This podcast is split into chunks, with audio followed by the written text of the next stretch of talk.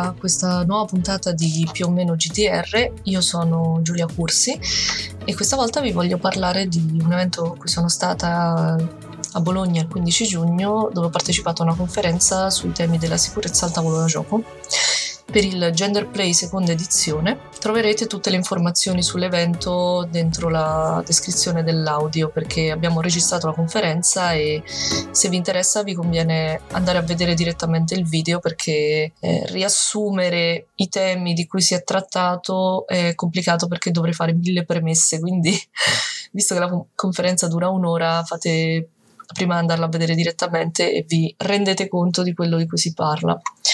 Per uh, l'evento erano state previste anche delle demo di giochi di ruolo che trattino tematiche che vanno dal genere a diciamo tematiche come dire sulle donne o cose così. E vi farò un breve elenco dei vari giochi con una piccola introduzione. Se mh, mm, sarete interessati a approfondirne qualcuno magari farò delle puntate più approfondite su alcuni di, di essi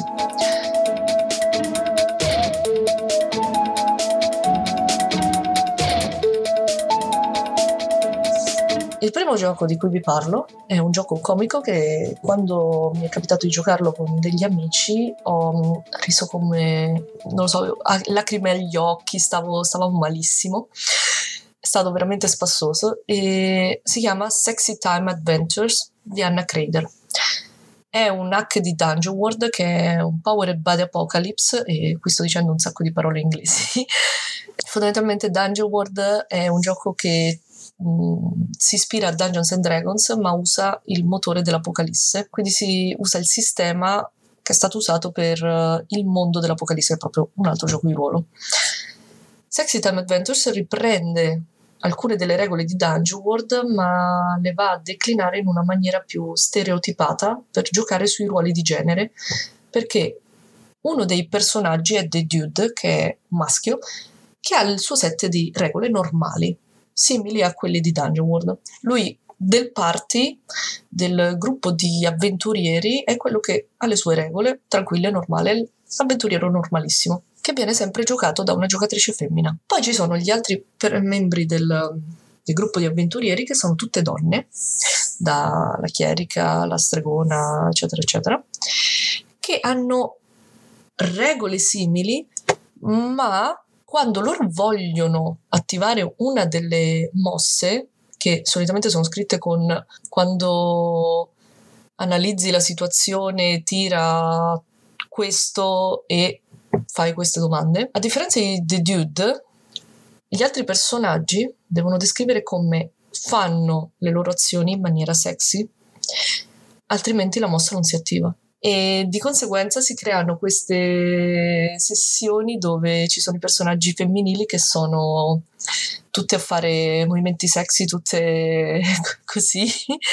e, il personaggio maschile giocato da una donna che va in giro invece a fare l'avventuriero normale, quindi fa un po' lo, lo stereotipo del party con le ragazze in bikini chainmail e, e il tipo invece che è quello serio molto carino, è presente solo in inglese, quindi cercate direttamente il gioco originale.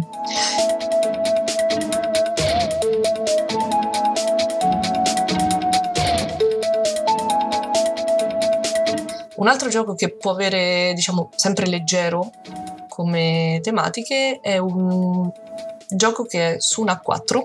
In italiano è stato tradotto dai ragazzi Storie di ruolo, quindi lo trovate sul loro sito e si chiama Big Gay Orcs di Grant Howitt. Eh, il gioco ha poche regole, nel senso ha una creazione di personaggio che ti porta a creare un personaggio che abbia punti di forza di debolezza, e ha un sistema per far avvenire degli eventi durante la sessione ogni tot che cambiano la situazione e l'idea è che siete tutti orchi del grande esercito degli orchi che è messo malissimo perché l'esercito avversario è arrivato fino all'ultimo baluardo, l'ultima fortezza che si erge eh, del vostro meraviglioso esercito e il giorno dopo ci sarà la battaglia finale. Quindi eh, avete una notte per uh, vedere cosa fare e possono esserci momenti in cui ci si abbraccia tra commilitoni e si piange perché magari il giorno dopo morirai orribilmente. e vuoi fare pace magari prima di che questo succeda.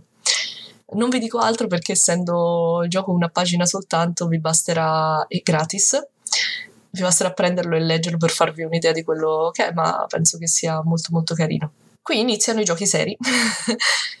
eh, il primo è La sposa di Barba Blu, edito in Italia da Narrativa, le autrici sono Whitney Strix Beltran, Marissa Kelly e Sarah Richardson.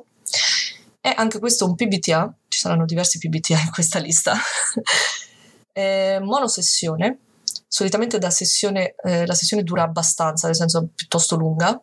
E l'idea è c'è una custode che fa da master, i giocatori giocano le sorelle. Le sorelle sono tutti pezzi della personalità dell'ultima sposa di Barba Blu. Barba Blu se n'è appena andato, ti ha lasciato le chiavi, tu sei lì che esplori le stanze, vedi quali orrori ci possono essere e vai avanti fino a che fondamentalmente non arriverai all'ultima fatig- fatidica stanza, quella che lui ti ha detto di non aprire, e lì si vedrà se la sposa entrerà, non entrerà, cosa, cosa succederà o se le cose orribili che avrà visto fino a quel momento avranno mandato in frantumi la sua, la sua mente fragile. Il gioco ha diverse mosse che portano orrore, nel senso che la sposa comunque non è un'eroina, quindi ogni mossa che ha è fatta in modo per eh, o proteggersi o portare violenza far, o farla macchiare di cose orribili eh, oppure fare in modo di chiedere aiuto e far arrivare tipo un servitore che la porta via sta povera donna isterica maniera, e ne parlo in maniera ironica.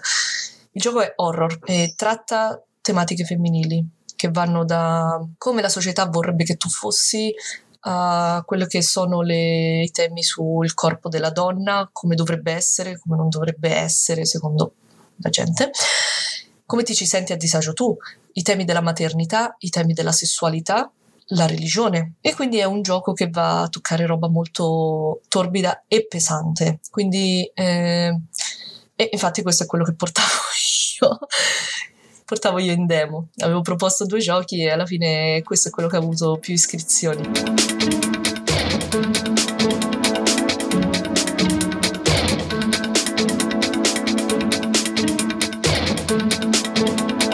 C'era Sagas of the Icelanders di Gregor Vuga, che è edito in Italia da Dreamlord Press, che è un gioco in cui i giocatori, eh, anche qui c'è il master, i giocatori fondamentalmente giocheranno persone che vivono in un villaggio um, vichingo in Islanda, poco dopo diciamo le prime migrazioni verso l'Islanda, nel senso che comunque la terra è difficile, è difficile da coltivare, è un territorio duro, eh, ci sono rivalità magari tra villaggi. Il gioco è strutturato per la campagna in questo caso, nel senso che ha una fase di gioco puro dove giochi lì e ora e poi ha delle regole che permettono di gestire il cambio delle stagioni, perché il cambio delle stagioni poi porta a cose diverse perché i vichinghi viaggiavano anche un bel po' e questo poteva portare roba, roba varia come ad esempio il cristianesimo che cerca di insediarsi. Il gioco tratta tematiche di genere perché? Perché la struttura di quei villaggi era abbastanza libera, nel senso non avevano una struttura feudale come noi nel Medioevo. Però eh, donne e uomini in alcuni casi avevano delle... era visto bene facessero cose diverse, non a livello proprio fisico, tipo anche fisico, nel senso che tendenzialmente le donne non dovevano combattere. Poi uno dei libretti è la Shield Maiden, che è una donna che combatte, che quindi porta in campo anche rotture di queste di idee al di là di questo, però, il gioco ha tra le mosse base delle mosse che possono essere usate soltanto dai personaggi di sesso femminile o dai personaggi di sesso maschile. Ad esempio, personaggi di sesso femminile hanno accesso a una mossa che permette di parlare e far ragionare gli altri, cambiando il modo di fare degli uomini principalmente. Quindi è Mm, non è un ah, voi donne avete le vostre mosse che non servono a niente e i maschi invece hanno le mosse quelle utili. No, tutte le mosse sono utili semplicemente eh, se un personaggio maschile cerca di far ragionare una platea è molto più probabile che ci riesca in realtà un personaggio femminile. E questo è stato fatto da Gregor proprio per ricreare le dinamiche anche eh, tra persone di genere diverso dentro questi villaggi. Molto interessante, date un'occhiata a questi giochi perché sono molto carini. Poi c'era Night Witches di Jason Morningstar che è edito da Space Orange 42 in Italia. È un altro PBTA, sempre fatto per la campagna questo, dove va a prendere un punto particolare della storia reale. Mentre diciamo Sagas comunque ti fa creare un villaggio di quel tipo in quel periodo storico, comunque non, non è un gioco storico, non ti dice ah, adesso devi tenere conto che nell'anno tot è successo questo.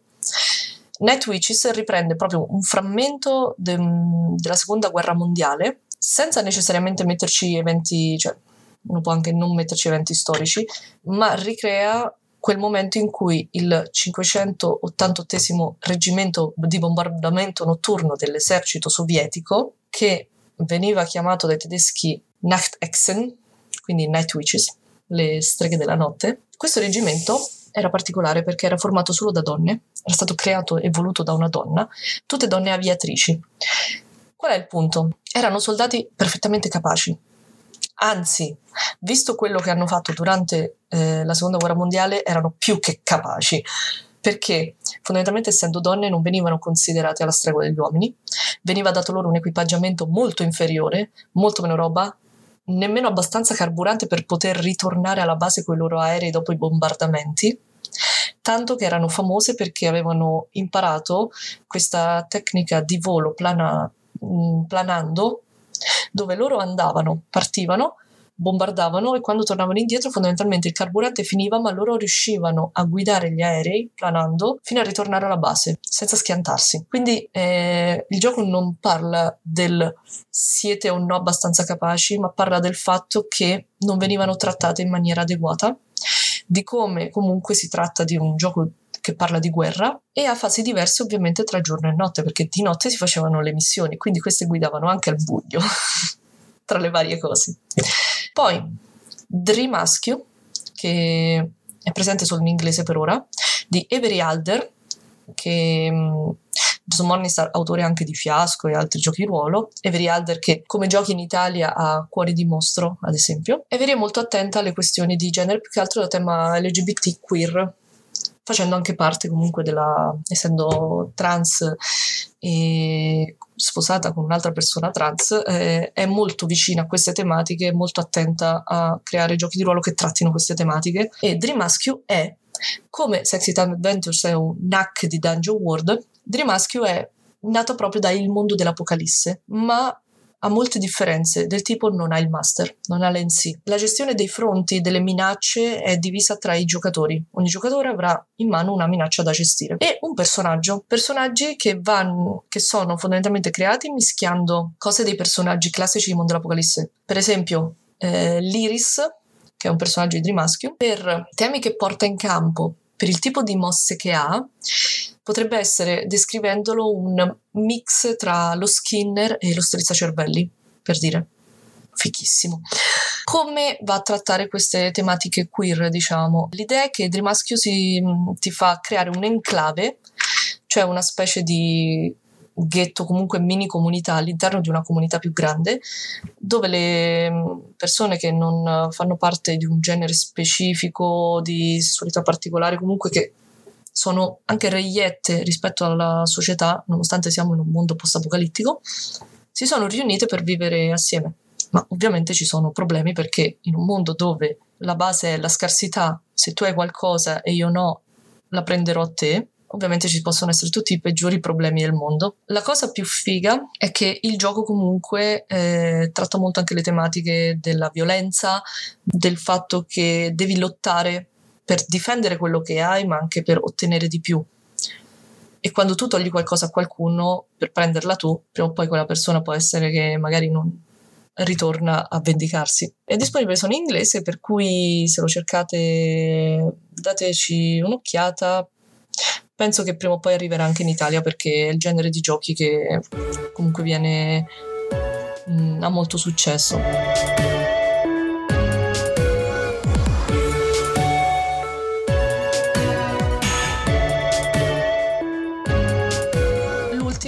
Il più particolare di tutti, è un gioco che fondamentalmente non esiste in Italia perché avrebbe bisogno di un riadattamento, eh, perché è basato molto sulla società danese. Si chiama Vasen Road di Mikkel Beckgard, che spero di aver pronunciato bene ma non ne sono sicura, e è un gioco che parla di abuso sui minori. Questo è sicuramente il gioco più pesante, cioè la sposa di Barba Blu può arrivare a essere molto molto molto pesante, ma secondo me Basil Road è quello che proprio ci va giù più pesante di tutti. L'ho giocato, molto bello. È un uh, LARP da camera fondamentalmente, nel senso che comunque sia c'è interazione tra i giocatori, puoi giocarlo anche stando seduto al tavolo semplicemente, ma non ti viene da stare semplicemente seduto. Come tratta l'abuso sui minori? Lo fa in una maniera estremamente interessante, nel senso, mh, mm, è stato scritto in un periodo in cui era venuto fuori che in Danimarca c'erano tante situazioni d'abuso, tante, o comunque cioè, non ho numeri, però comunque ne erano venute fuori diverse storie e erano venute fuori, era molto difficile scoprirle perché nessuno parlava, nessuno diceva niente, chi sapeva non ne parlava e chi non sapeva ovviamente non, non sospettava perché veniva tenuto tutto nascosto. Il gioco si basa su questo. Durante tutta la sessione e c'è un regista che eh, regolamenta perché questo non accada, non si parlerà mai esplic- esplicitamente di abuso. Non verrà mai descritto l'abuso sui minori, eh, non verrà mai detto esplicitamente cosa succede.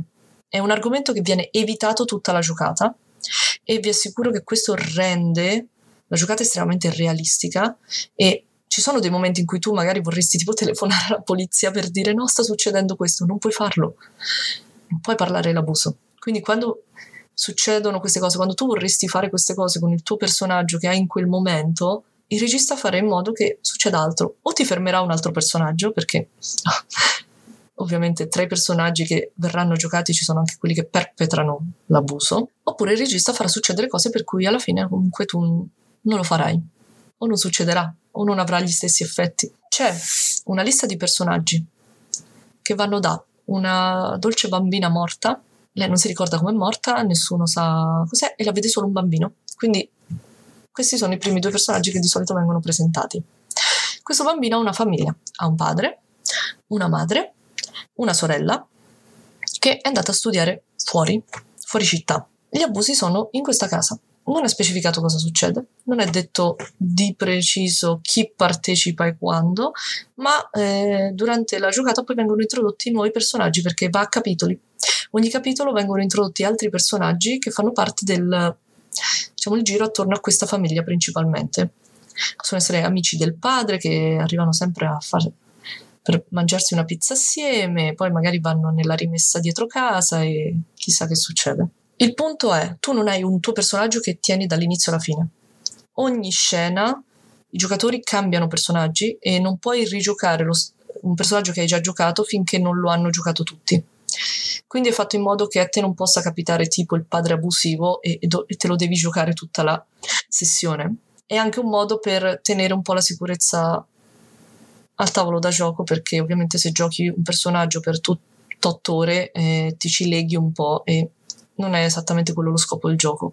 Riesce comunque a creare empatia perché comunque nonostante non parli d'abuso tutti sappiamo cosa sta succedendo tutti sappiamo che quando il padre porta il bambino nella rimessa cosa succede, ma non se ne parla. Il fatto che non se ne parli rende il gioco pesante perché non puoi dire, non puoi esprimere, non puoi risolvere la situazione in gioco, allo stesso tempo però non lo rende pacchiano, nel senso tratta l'argomento in una maniera seria, rispettosa, dove tu hai il tuo bagaglio emotivo ma non è gratuito. Dicevo che bisogno ria- avrebbe bisogno di un riadattamento perché ovviamente è incentrato molto sulla società danese, che non è che abbia chissà quali cose particolari rispetto alla nostra, però ha diciamo dei riferimenti culturali che andrebbero cambiati per renderla più vicina a noi. Può darsi che prima o poi arrivi anche in Italia, comunque per ora questa è diciamo un'introduzione al gioco.